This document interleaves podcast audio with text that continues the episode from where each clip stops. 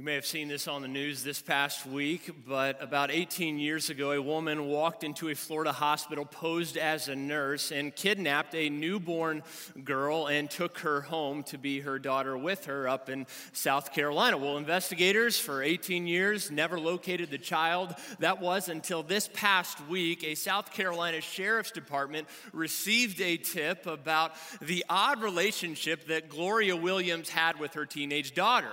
And so they brought Williams in for questioning. And on Friday, just two days ago, they did some DNA testing that revealed 18 years ago, on July 10th, 1998, Gloria Williams kidnapped Kamiyah Mobley from a Jacksonville hospital and took her home to, to be her daughter.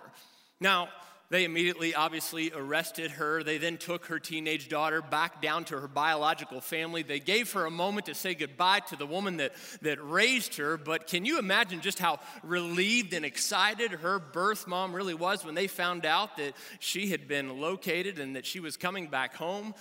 But even more than that, I mean, how confusing and hurt would this be for this poor teenage girl? I mean, for her entire life, she believed that she was somebody that she really wasn't. I mean, for almost two decades, she had been living in this identity only to find out at a moment's notice that she really wasn't who she thought she was.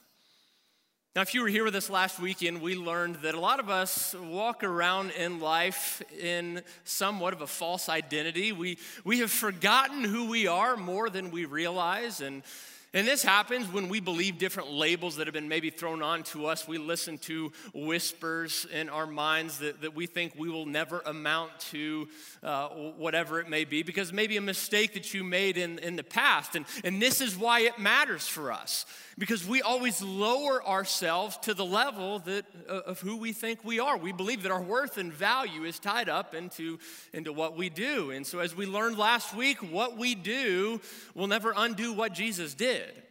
All right? Now, for the next several weeks, what we're going to be doing is walking through a book in Scripture called First Corinthians that was written to a group of believers during the first century that honestly, they were going through an identity crisis. All right?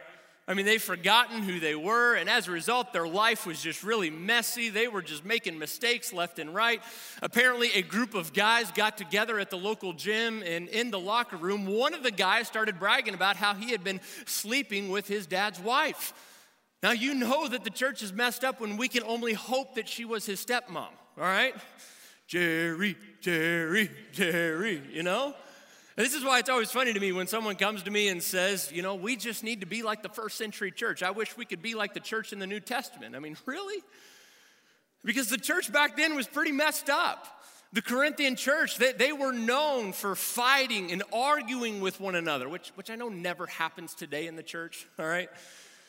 And yet, knowing all of these different issues and everything that was going on in their life, the, establisher of this church, a guy by the name of Paul, as he, as he wrote this letter to them, the first thing that he said to them wasn't, How could you? He, he didn't validate some of the labels that maybe they had been throwing on themselves. He didn't say, I mean, are you guys even Christians? I can't tell that by the way that you're living. No, instead, in 1 Corinthians chapter 1, verse 2, here's how Paul begins his letter to them. He says, I'm writing to God's church in Corinth, to you who have been called by God to be his own holy people. He made you holy by means of Christ Jesus. And so again, Paul, Paul then start out by saying, you know, you're, a mistake. What, what, an embarrassment you are. Are, are you sure that, that you've been taking this Jesus guy seriously? Because I, I can't tell. No, he starts out by reminding these believers of who they were. He, he gets to the root issue, which is their, their identity. The Corinthian church, they didn't have a memory problem, they didn't even have a sin problem. They were going through an identity crisis. You see, somewhere along the way in their journey with Jesus, they had just forgotten who they were. And, and so, do you know what our takeaway is as followers of Jesus? That when we sin, when we mess up, when we face our own brokenness in life, our sin is simply a disconnect between our identity and our behavior.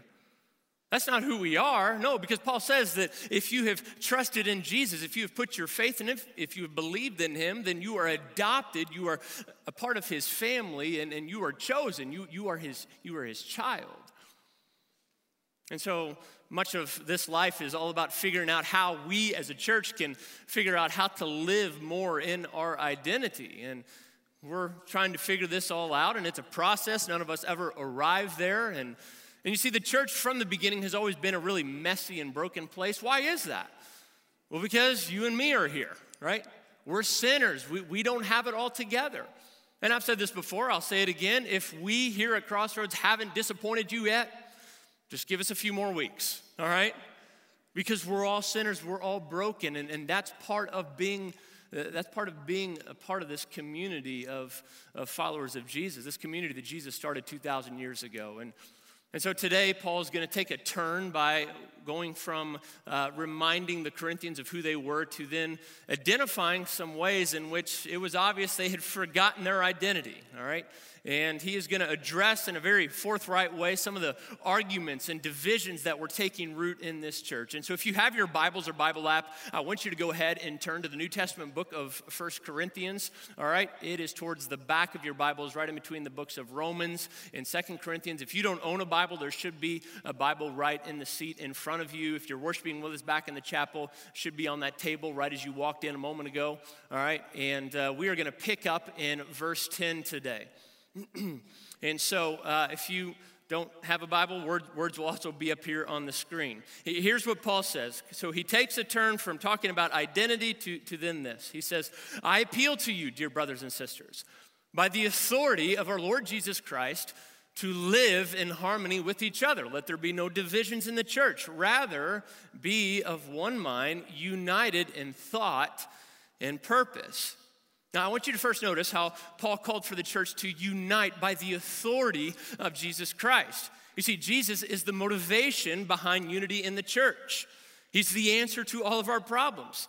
We're equally lost, we're equally broken, and yet we're also equally saved because of Jesus. And so, the peace that, that we have with our holy God, with the holy creator of the universe, is to be represented by the harmony that we have with one another. Now, evidently, the Corinthians were doing just the opposite. I mean, this church was on the verge of, of split and fracture. And some of us might be thinking right now, well, that's great, but what, what defines a church division? What, what defines a split in a church? How does that even happen? It's a great question. And so let's, let's say it like this. Let's go with this definition that a church division is simply a misplaced focus, motivated by fear that leads to disjointed relationships.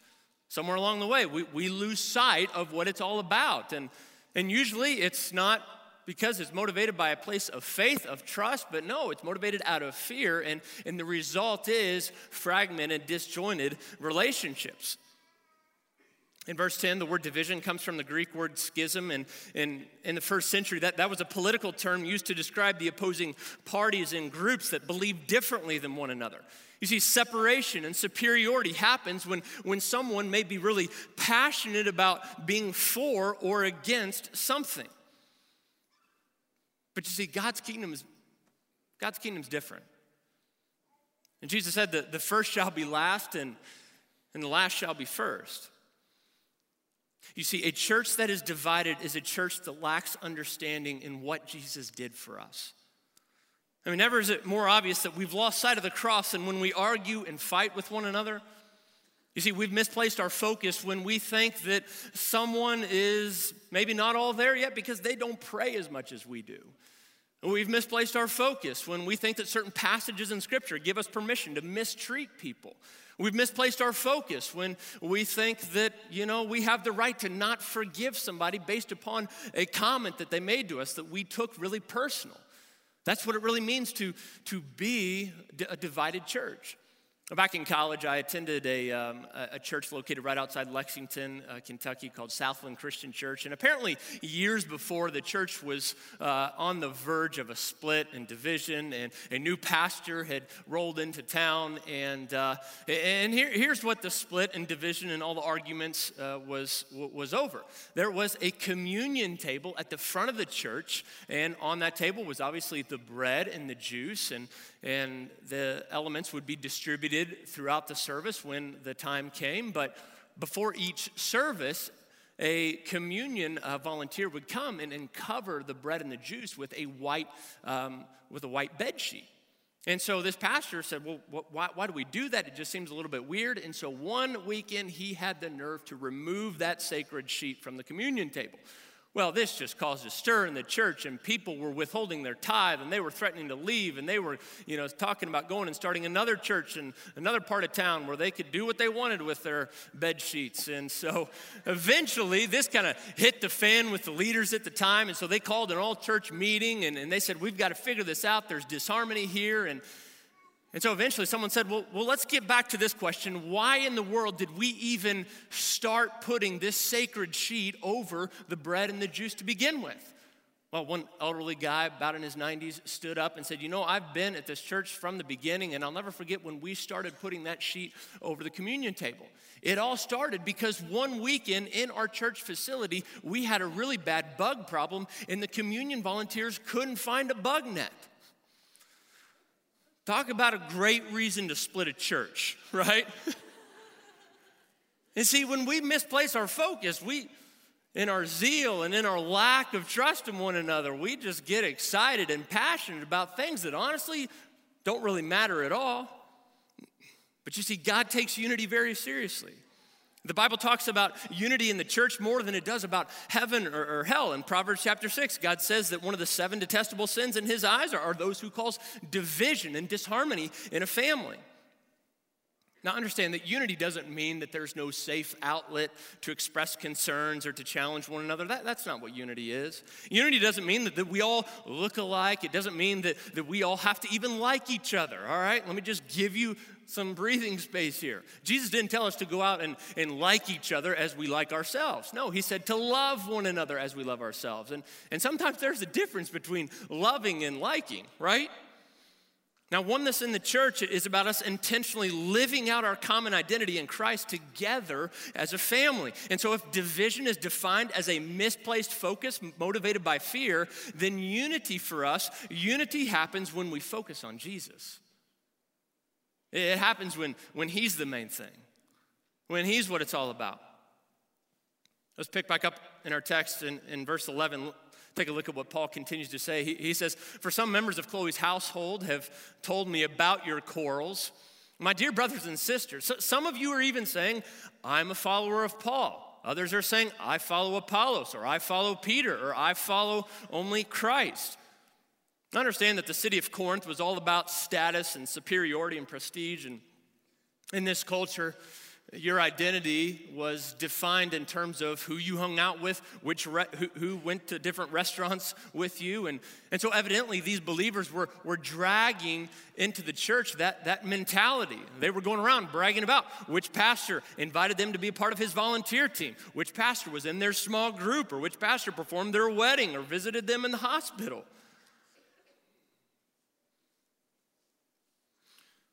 But you see, the problem was that they seemed to be more committed to a pastor than the church. They seemed to have a, a greater loyalty to a certain ministry than they did to Jesus. And evidently, the Corinthians were trying to find their worth and value in something or someone other than Jesus Christ. Look, look, at verse 13. Paul says, Has Christ been divided into factions? Was I, Paul, crucified for you? Were any of you baptized into the name of Paul? Of course not, Paul says. Paul's saying here that the church, just like Jesus' resurrected body, will always be a place where there are scars and bruises and piercings. I mean, that's why Jesus never meant for the church to be a place where, where we felt this pressure to hide, deny, or suppress our sin. No, when we confess our sin and we bring it to light, that only magnifies the grace of God. And that's when we experience healing. And so, regardless of what you've been told or taught, the church didn't pay for your sin. The church didn't defeat death for you. No priest but the great high priest can offer forgiveness. It's all about Jesus, and we're called to focus on him, especially since time is running out and life gets shorter with each passing day. Now, you probably know by now that uh, I love college basketball. I'm a huge Louisville Cardinals fan, and I just want you to imagine with me for just a moment that uh, one of you in grace and goodness and generosity, gave me tickets to an upcoming home game uh, at the Yum Center in downtown Louisville. And so I arrived there. I'm wearing my red shirt. And of course, everyone there, we're all there to cheer on the cards as well. And so we're, we're all wearing red or white or, or black. And uh, we're, we're, we're there because we want to see our team completely crush the opposing team, right? And so all throughout the game, we're gonna cheer together. We're gonna, you know, get nervous together. We might even yell at the ref together. We're, we're on the same team. We're there for the same purpose to see that the Louisville Cardinals are, are gonna win the game. Now, I want you to imagine with me that it's a really close game, and, and 10 seconds are left on the clock in the entire game. We're down by one point, all right? And so it's our possession. Our point guard is dribbling the ball up the court. In that moment, let me just ask you a question. In that moment, how do you think I would take it if the person beside me tapped me on the shoulder and said, Hey, who, who'd you vote for?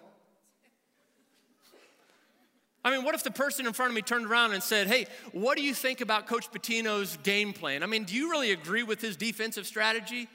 I mean, I'm probably gonna have some choice words for somebody that does that, right? Why? Because I'm focused on the game. And the less time there is, and, and the more there seems to be some hopelessness about who's going to win, the more I'm going to be rooting for Louisville to, to win. Nothing's going to get between that. I don't go to a Louisville game to talk about politics. I don't go to have to eat their food or based upon the comfort of their chairs. No, I go because I want my team to win. I'm, I'm there to cheer them on. And you see, the Bible tells us that, that time's actually running out.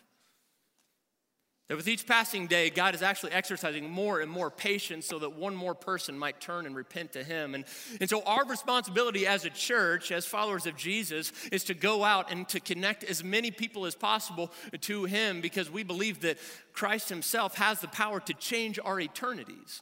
And so, that is our mission, that, that is our purpose in life. That's why Paul says, be of one thought, in of one purpose. But if there's anything that can distract us from our purpose, it's when we start to argue with one another. It's when we start to bicker back and forth. I think sometimes we as a church experience what, what we could call the fog of war, all right?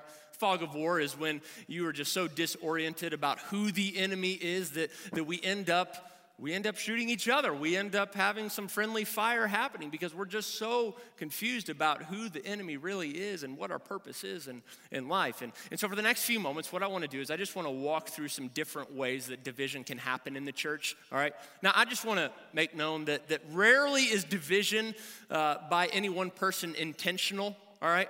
Rarely does a person wake up in the morning and say, hey, how can, how can I just cause a bunch of arguments and stir in, in, in the church?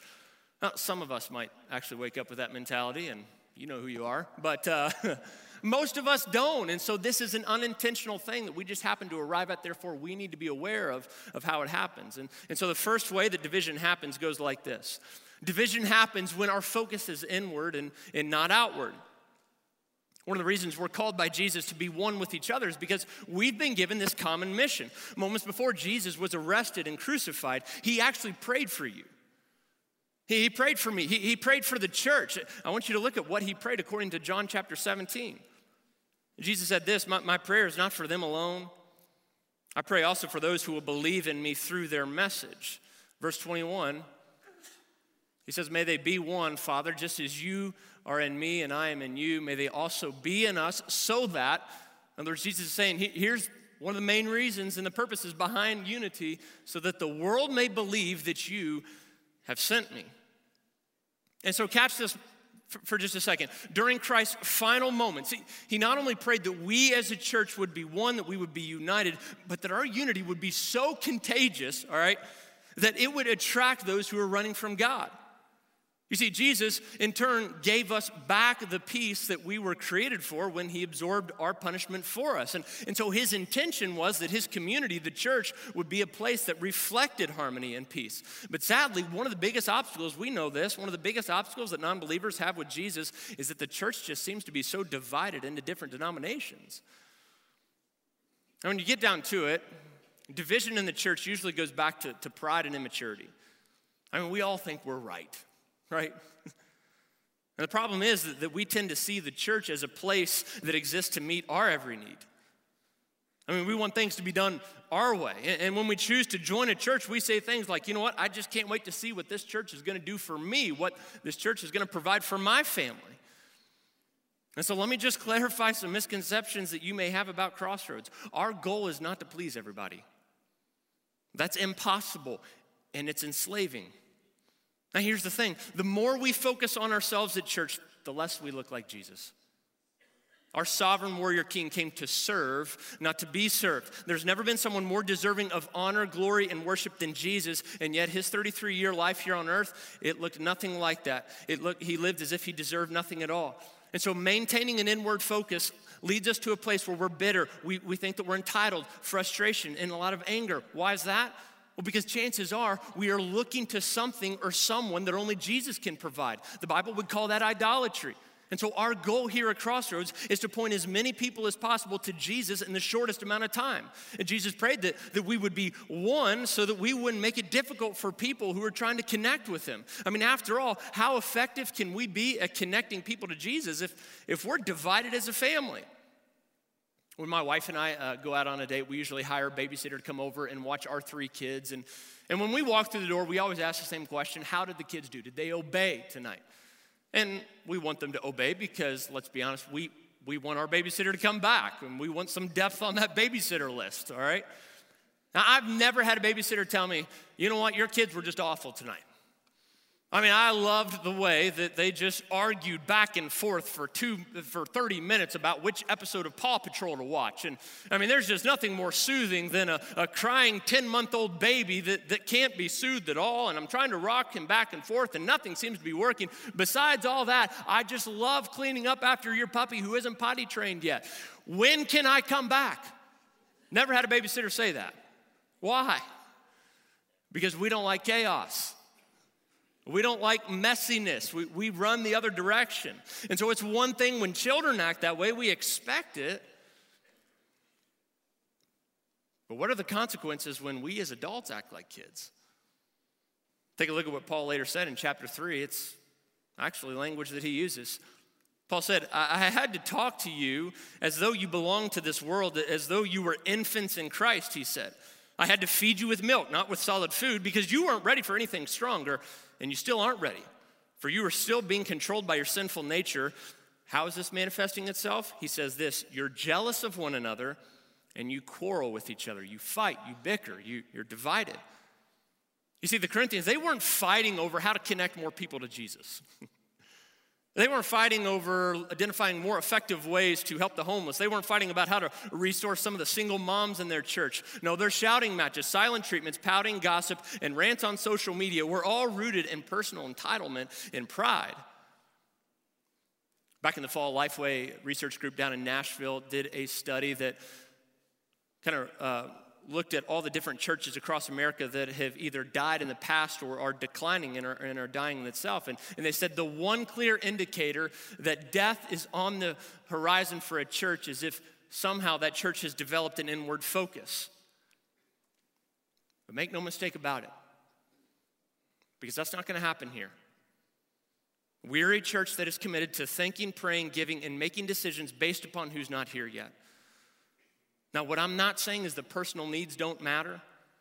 I'm not saying that it's wrong to have an opinion or preference. We all have preference, but we need to remember that it's not about me and it's not about you, it's not about us.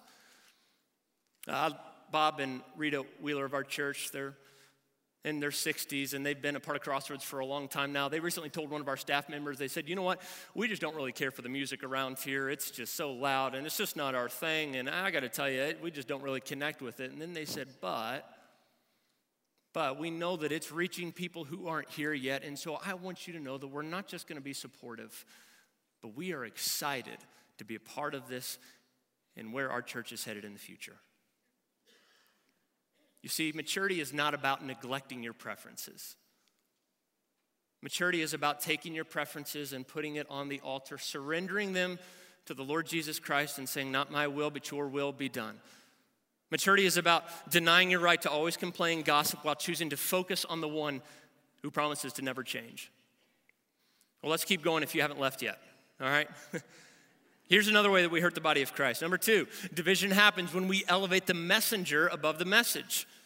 Now, as we've seen in our text, the Corinthians were segregating themselves into different ministries and they were acting better than others because of their relationship with, with one of the leaders. Now, just to be fair, when this happens in the church today, the pastor and elders have to take responsibility. One of my jobs, along with our elders, is to protect you from anything that could be damaging to your relationship with Jesus or maybe a hindrance to someone who is seeking after Christ and, and needs to bump into Jesus. One of my jobs is to make sure that, that you're being trained and released to do ministry in your cubicle, neighborhood, workout facility, and restaurant.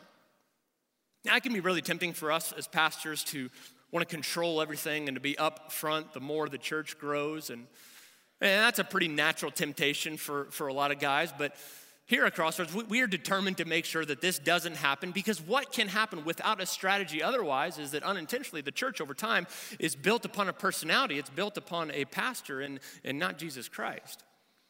And so I've talked with our elders a lot about this. In the next year or so, uh, I will be hiring a teaching pastor to come and be a second voice to, to, to help share the preaching responsibility here at church. Now, because of my age, it's only wise and best that we find somebody who is much older than me, all right? And so this individual needs to at least be in his mid 30s.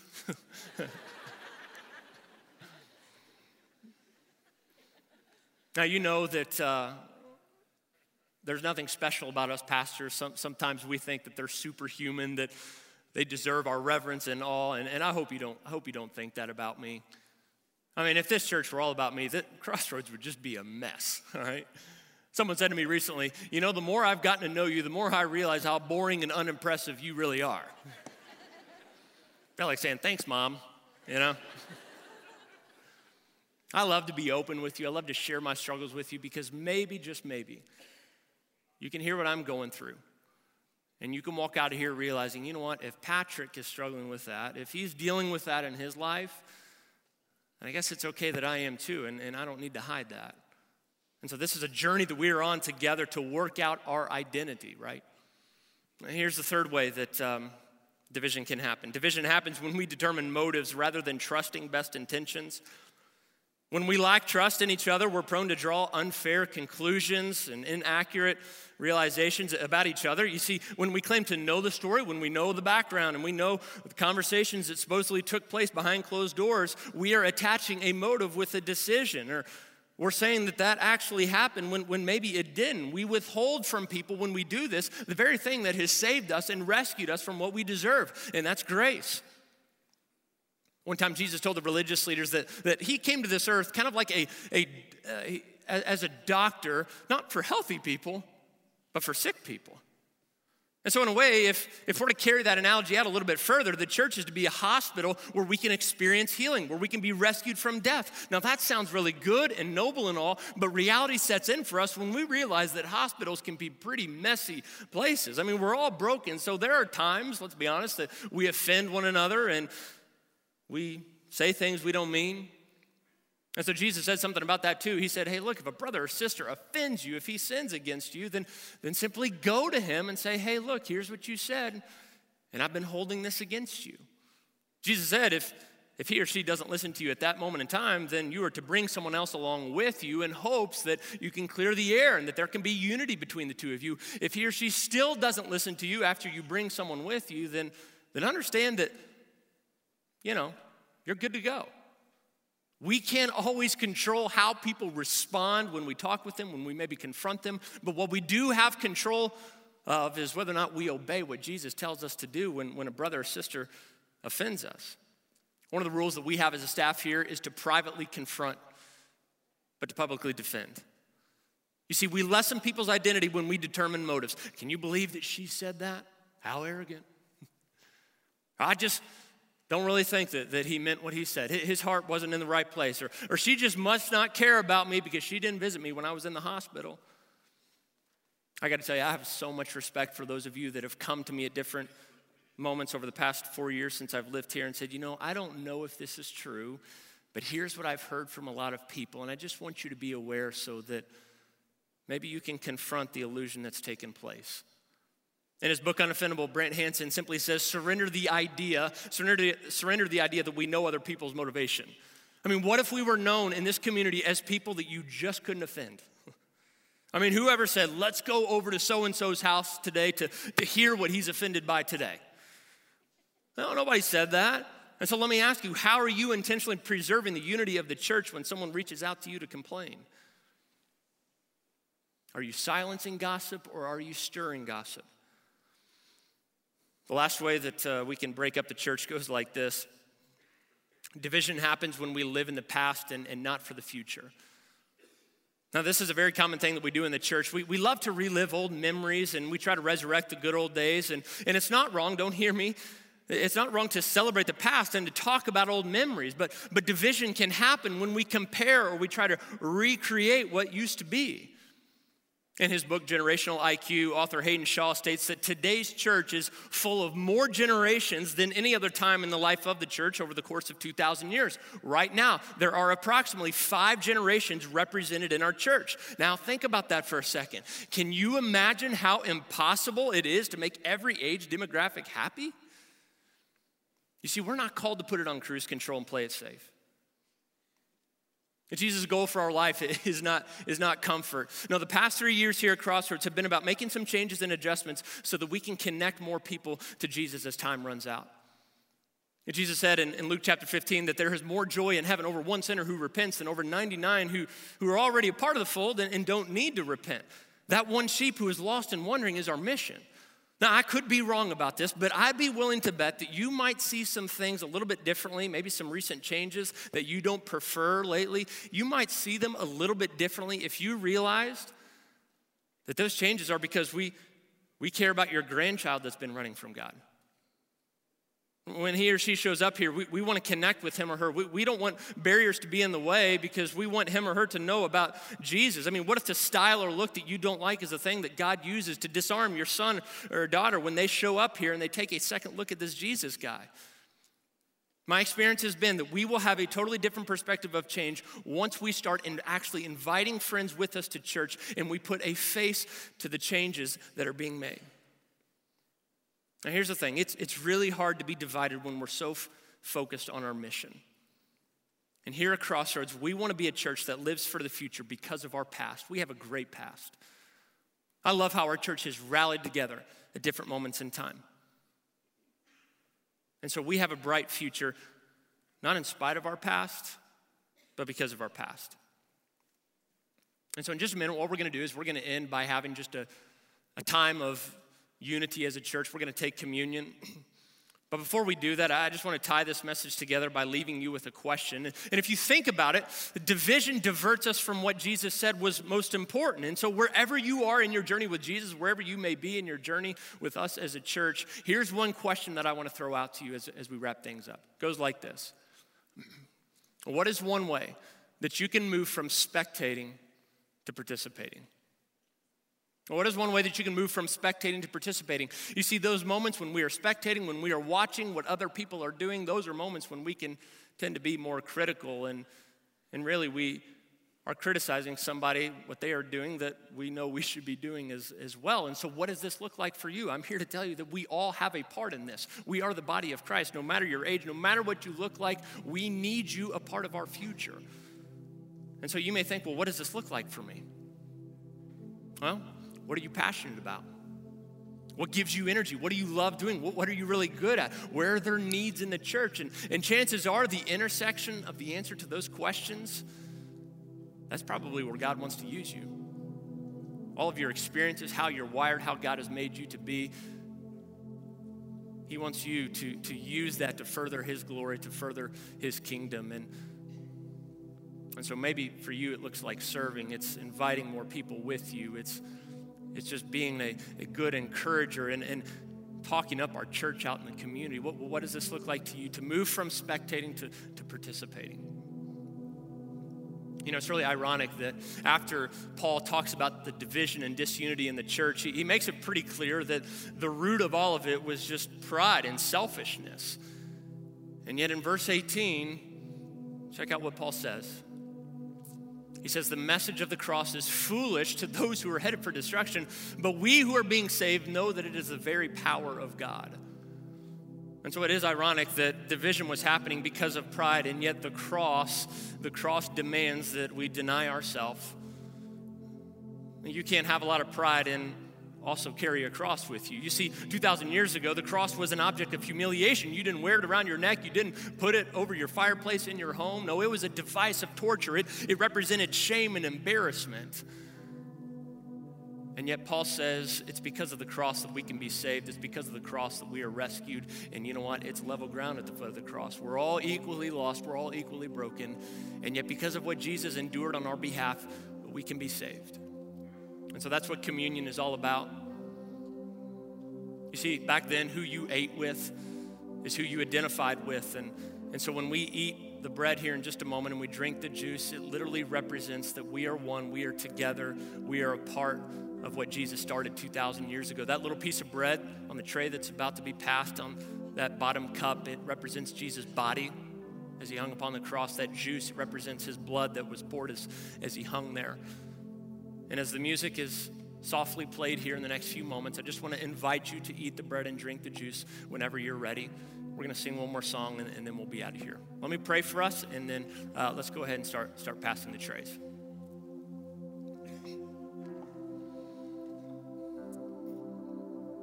Lord Jesus, you know that we're all a mess, that we're all broken. And the entire reason why you had to come to earth to die is because we couldn't save ourselves. And yet something weird just happens that the longer we follow you, we just have this tendency to make it more about us. And, and I'm just speaking for myself. But I, I avoid discomfort. I, I avoid things I don't like, I don't agree with, things that I don't prefer. And yet, that's a lot of pride speaking because even you, Jesus, as you, as you prayed for us in the Garden of Gethsemane, you made it very clear you didn't prefer to go to the cross. You hoped that there was another way. And yet, you went through with the cross because of us. You couldn't stand the thought of eternity without us in it. And so, as we eat the bread and drink the juice, it's just our way to say that, that we're one, we're family. And yet, thank you for what you've done. For it's in Christ's name that we pray. Amen.